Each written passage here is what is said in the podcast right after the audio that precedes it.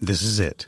The putt to win the tournament. If you sink it, the championship is yours. But on your backswing, your hat falls over your eyes. Is this how you're running your business? Poor visibility because you're still relying on spreadsheets and outdated finance software? To see the full picture, you need to upgrade to NetSuite by Oracle. NetSuite is the number one cloud financial system to power your growth. With visibility and control of your financials, inventory, HR, planning, budget, and more, NetSuite is everything you need to grow, all in one place. With NetSuite, you can automate your processes and close your books in no time while staying well ahead of your competition. 93% of surveyed businesses increased their visibility and control after upgrading to NetSuite. Over 27,000 businesses already use NetSuite, and right now through the end of the year, NetSuite is offering a one-of-a-kind financing program to those ready to upgrade at netsuite.com/c-suite. Head to netsuite.com/c-suite for special end-of-year financing on the number one financial system for growing businesses. netsuite.com/c-suite. This podcast is produced by podcastinradio.com. Small Biz. Small Biz America. The brain. Our guest on this segment is the CEO of Double Forte PR and Digital Marketing, an acclaimed communications strategist.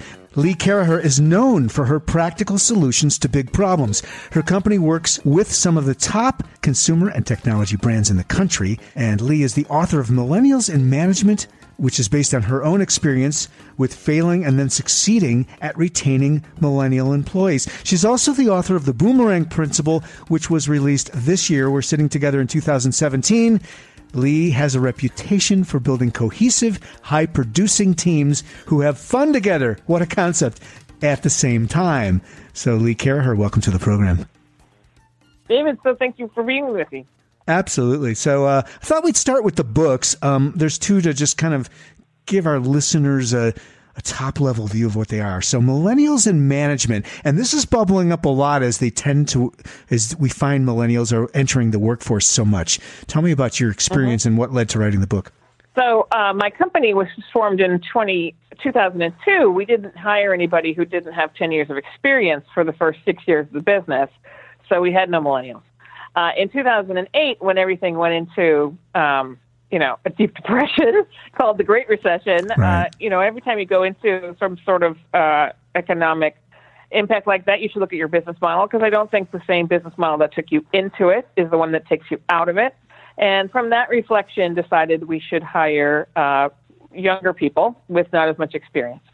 Didn't think anything of it. Um, hired our first young person and that person brought her dog to work the first day, and I was and left at three o'clock. And I was like, "What just happened?" And so um, my yeah. friends was like, "These millennials are terrible." I'm like, "What's a millennial?" so um, we figured that out, right. and then and then later on, um, about 12 months later, she she was great. She's fantastic, by the way. Later on.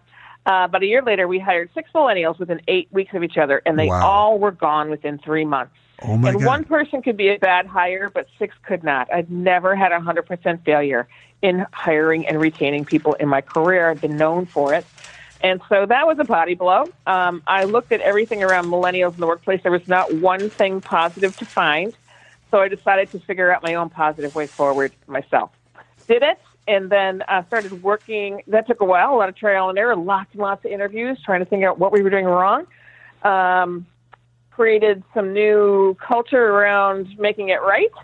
Um, started doing that kind of work for my clients, and then one day someone said, "Would just please publish this book?" And so that's it. That's how I got that book done. Wow! Um, wow! Clearly, a result of your own uh, sort of arc. So, what you know, yeah. without uh, without uh, literally giving the whole thing away, uh, Lee, what yeah. what did you? A couple of things you learned that you were doing wrong, and that many other organizations tend to get wrong about how to create a culture around the millennials. And I I've heard that they don't like to be grouped into a name like millennials, but yeah. we'll do that for now because that way we know who we're talking about. Ninety-two percent so basically, millennial just tells you when they were born. Right, exactly. Truly. It's a date but stamp. There's so much negative. There's so much negative stuff around it that 92% of millennials don't want to be called millennials. Exactly. I don't blame them at all. Right. Um, here's what I found. You know, the negative things around millennials were that they're entitled, that they're lazy, that they don't know how to work, and that they sort of want everything on a silver platter. Right. And um, what I found was they're not entitled. They're conditioned. They're not lazy at all. They work very differently. Um, and yes, they do want things on that platter because they've been giving it, you know, how we've parented this generation is so different how than Gen Xers and Boomers were parented Yeah. and educated. But if you um, set expectations high and early and repeat them often, um, bringing that context, bringing opportunity to the plate, uh, you can create a place where uh, context and uh, achievement is really easy to achieve. And if you have a place where millennials can thrive, boomers and Xers also thrive, but the reverse is not necessarily true. So that's what I learned in a nutshell. And the book is very practical. Like, here's all the data, and then here's how you do it. Um, with and it's not just one person's responsibility. We can't just say, "Oh, managers are all terrible" or "Millennials are all terrible." Right. It's written to be um, read by teams together, so you can figure out, um, you know, do's and don'ts for managers and do's and don'ts for employees. So uh, all together, so you can figure out a way forward. Love it. Okay, great. Uh, so that's Millennials in Management, and that's a book uh, released by Lee. 2014. Okay. Yeah. Yep. So uh, 2014, Published by Taylor and Francis. Yeah. t- terrific. And uh, of course, we're visiting with the author, Lee Caraher. Uh, now, the new book is called The Boomerang Prin- Yeah. Principle, Lee, and uh, that was released this year. So, what is the Boomerang prin- Principle? So the boomerang principle is the belief that companies and organizations that encourage and allow former employees to return to them have a strategic advantage over those that don't. And um, I wrote this out of sort of the experience of my first book, where Yeah, um, every yeah. time I went, I spoke. I gave over 100 speeches on this topic, millennials and management, over the course of two years. And almost everywhere I went, I the wall that I walked walked into from older people was, oh, these millennials are just job hoppers. Why am I going to put any effort into them because they're going to walk out the door? And, I, and they're dead to me. Once they leave, they're dead to me. Why am I doing this? And this, of course, is this is wrong. it's so wrong. So I was able to share my experience of when, um, before I started this company, I worked for a very large uh, public relations and media firm, um, and in the 2000 era, where if you had a pulse, you got a job in San Francisco, and it was my office was a revolving door. It was people coming in. I got a new offer, 20% raise. You stay for six months. Oh, I got a new offer, leave 20% raise. You know, it's just ridiculous Oh, wow. and we were sort of we were instructed to keep people in you know reserve some cash so you can give people bumps when they you know threaten to leave Wow. i was exhausted by this it was a revol- it was a revolving door Yeah. so i was like you know one day i woke up i was like i'm not doing this i'm not doing this anymore so the that day when i decided this a person comes in my office and he tells me lee i'm leaving um, and i said good luck and he was so mad at me. And I, aren't you going to counter me? I'm like, no, I'm not countering anymore. I'm done. I'm done countering. Right. You have to counter. You countered Fred last week. I'm like, no, we're not countering anymore. Right. He's the new sheriff, right? Wow. And and I said, then I said to him, I said, uh, and when you're ready to leave that company, which I knew he would leave pretty soon, uh, call me, and I hope that there's a space here for you because I would love for you to come back. And Yeah. what I learned from that, when I stopped countering, people stopped leaving. Wow. Uh, so what I've learned from that in my own company is, um, and we're 15 years old. We're a small company, 35 people. Um, and over 15 years, we have rehired 12 people and we've rehired four people twice. Wow. And what I've learned from this is one, if you can think about loyalty, not just when you pay people, because which of course by definition is not loyalty, that's a transaction. But think about employee loyalty for their entire lives. Like you want to have as many people loyal to you after they leave you as possible, because that that is where you should focus for sustainability in this era. Um, and that is what the boomerang principle is all about. Because if you create an environment where people return, and they return when they're they've gone off and done something different, they become more valuable to you actually when they come back to you because they've learned something yes. different. right? Yes. Yes. Yes. This is something that is this is sustainability because millennials and Gen Z they do not believe they're going to have the same job with the same employee employer for more than four, four or five years. Yeah. It's baked into. the old model, right? Yeah. It's baked into the baked way they live. Yeah. Yeah, but they also right doesn't mean they shouldn't come back later. Doesn't mean they're not going to be more valuable to you later. Doesn't if you ret- if you recruited them once and they were good. I'm not saying re- I'm not saying bring everybody back, I'm saying just bring the good people back. well, right, and be open to a culture. Them, yeah, be open to it, right? Yeah, be open to a because culture where this, this can. Yes, yes. Yeah, if you've created a, an environment where people return to, you've created a firm where people are going to stay longer. Well, the longer a good employee stays, the more profitable you are. Period.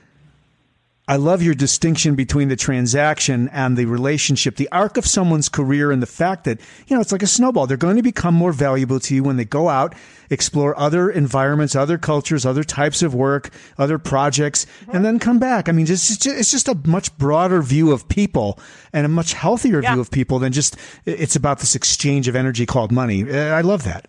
Right. I love that. Well, I think that the other piece of that is that, um, it's a path of least resistance for sure.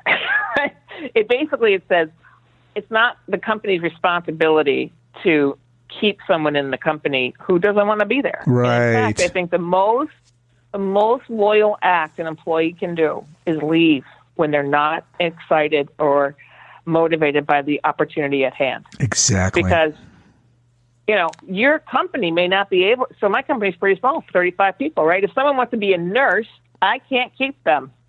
However, they can go out into the world. You know, I can help them become a nurse. They could work at night. They could work part time while they go to school.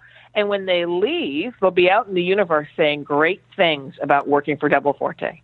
And if they're out in the universe thinking great things about working for Double Forte, when they see someone, they're like, you know what? I think Joe should work for you. Joe, let me connect you with Lee. I have just shortened the period of time that I'm recruiting a new person. I've just driven down the cost of bringing somebody in because they're already filtering out the people I won't hire, and they're bringing them to me on a platter. Well, that's the kind of loyalty I want to inspire for my own company. And if we all did that, imagine the better place we'd be, be living in. And the company's Double Forte, the website www.double forte.com, just like it sounds. We're visiting with Lee Caraher. She's the uh, CEO. San Francisco and New York, right, Lee? Correct. I spend right. my time in both places. So you have uh, 35 employees across both. You know what strikes me as we visit here together on this segment is uh, the internal culture and the internal brand that you do. I mean, so much, we're going to move now to the external and what you do for clients, but the, yeah. this in, this con, this uh, focus you have on creating a, um, a vibrant, attractive culture for people to participate in and, and share I mean, that, that, that comes so across in the way you talk about how you do this. It's really, you're as much AR, as, uh, sorry, you're as much HR as you are so yes. many other things, right? In terms of branding on the mm-hmm. inside. Yeah. Absolutely. That's so cool. Which I think it's, well, I do think that is uh, a, the new brand, the new real brand is both because you, you know, you used to be able to sort of divide the external world from the internal world, and you no longer can do that. Yeah. And if you don't think about your employees as your first customers, man, you are you are working too hard. Right. Which so, yeah, uh, yeah. You know, go ahead. Working so hard, and you're and you're losing money. Right. You're not working to profit. You're you're spinning your wheels and losing money every time you're having to fix something in house. Right. Mm, mm. So uh, it's not. I mean, I guess I could say, you know, I want to be in a good place where. I mean, I created my company so I could do what I like to do in a really good way. Yeah. Uh, with good people around me and make a big difference for the companies that we choose to work for. But uh, you know, at the same time, um, uh, it's not all altruistic, right? It's easier. It's easier. it's fun to come to work. It's easier when you have a high expectation that everyone hits. It's easier to filter out who doesn't belong with you when they don't you know when they're not uh, they're not pulling their weight. Yeah, engaged would be one word. I'm all about. I'm frankly, I'm all about making things as easy as possible. Yeah, it's beautiful. Uh, when you talk about a holistic approach, this is probably a good segue, right? This internal external thing. Mm-hmm. Uh, to integrated communications, I noticed some language in your website and I pulled it out because it fascinated me. What, what does that mean? In, a holistic approach to integrated communications? Yeah. So integrated communication is um, everything that every audience you're speaking to, or speaking with, or in relationship with, yeah. is getting the same message regardless of who they are. So employees get the same message as uh, partners, which who get the same message as um, the market, which gets the same message as consumers. And when you make everything work together as opposed to I'm going to tell the sales guys this. I'm going to tell my internal people this. I'm going to tell the press this. I'm going to tell the Instagram that. Um, which sometimes that gets becomes very siloed because there are different responsibilities within a company. Yeah. Um, and, and people, you know, they, oh, I'm going to say this. But, you know, you go out into the world and then you look on Facebook and go, that doesn't say this. And so you're confused. And anytime you create confusion in the market, you're creating a resistance to purchase, for lack of a better, Yeah. you know, could not yeah. just be purchased, could be partner, could be whatever, right? So anytime, um, anytime you can streamline communication so it is looks all the, you know, it says the same thing. Like my color is uh, blue green, and everyone sees the color blue green, right? As opposed to I'm turquoise, I'm sort of dark blue, I might be blue greenish, you know. Because each each of those, they're all the same. They're all blue greeny, Yeah, right? But yeah. they're not blue green. And anytime you create, is it turquoise? It, like a Pantone color is a Pantone color, right? Right. Anytime you anytime you can create that one Pantone color out in the marketplace for the for the words, that's when you're going to um, not create confusion and you know lower the path of resistance to purchase um, or subscription or whatever understanding. And anytime you can do that, that's holistic communication.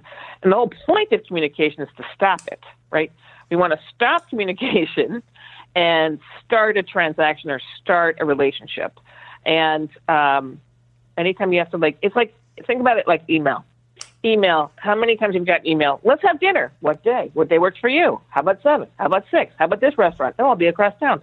Oh, I'm going to bring my own wine. Do you want white or red? Oh, I don't like fish. You know, back and forth, back and forth, back and forth. Yeah. Yeah. As Opposed to the whole story told so you can see the whole thing in a context, uh, no matter what platform, no matter who you're talking to. So that's holistic integrated communication.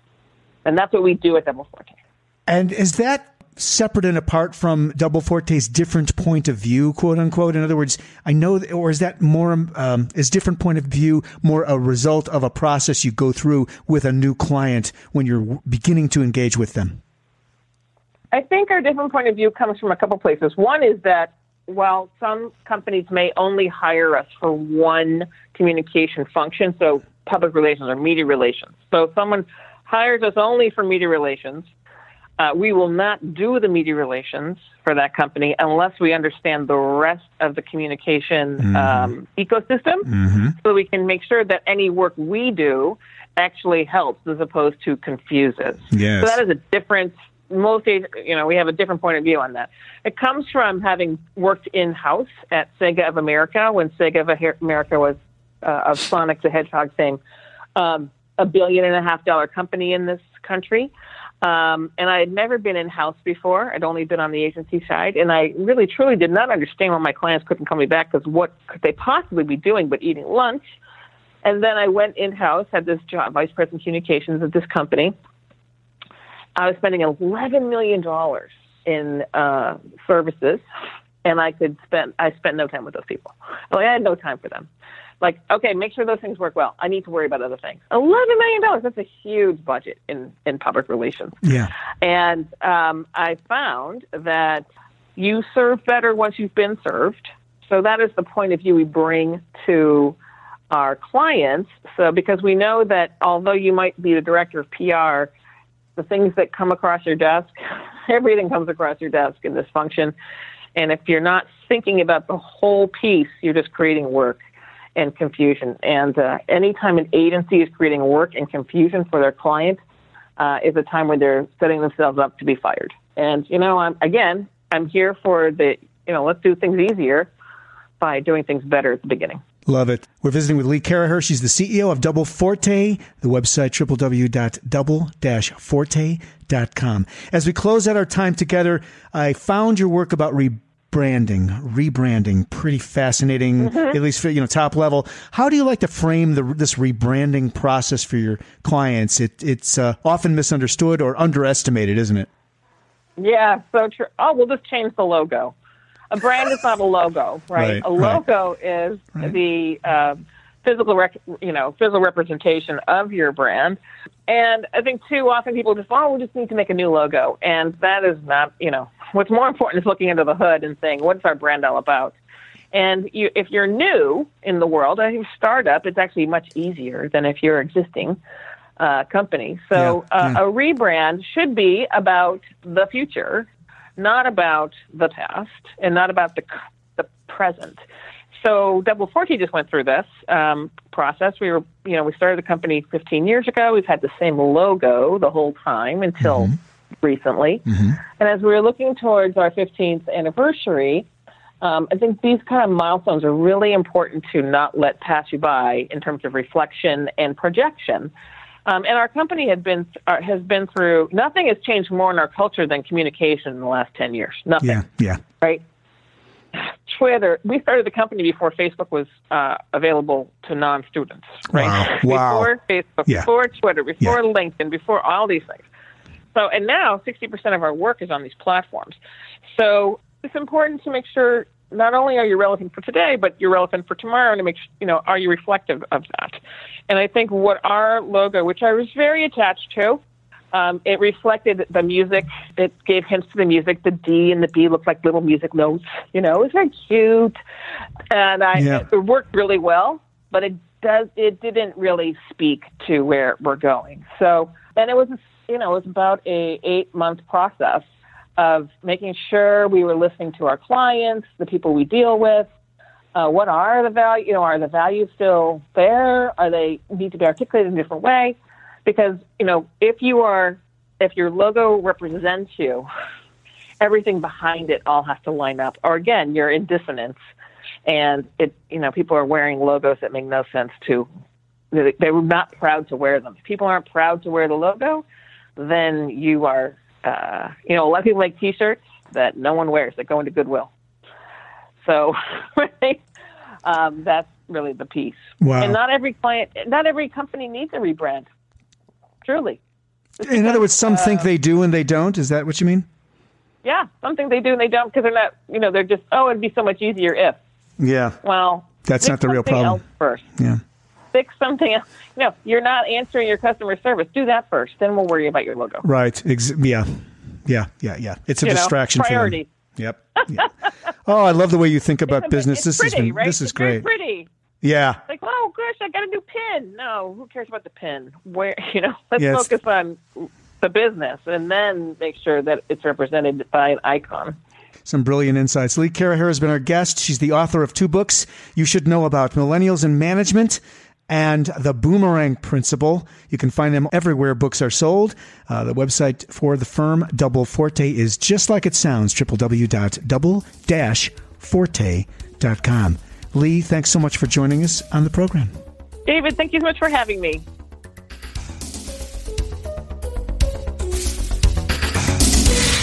Small Biz. Small Biz America.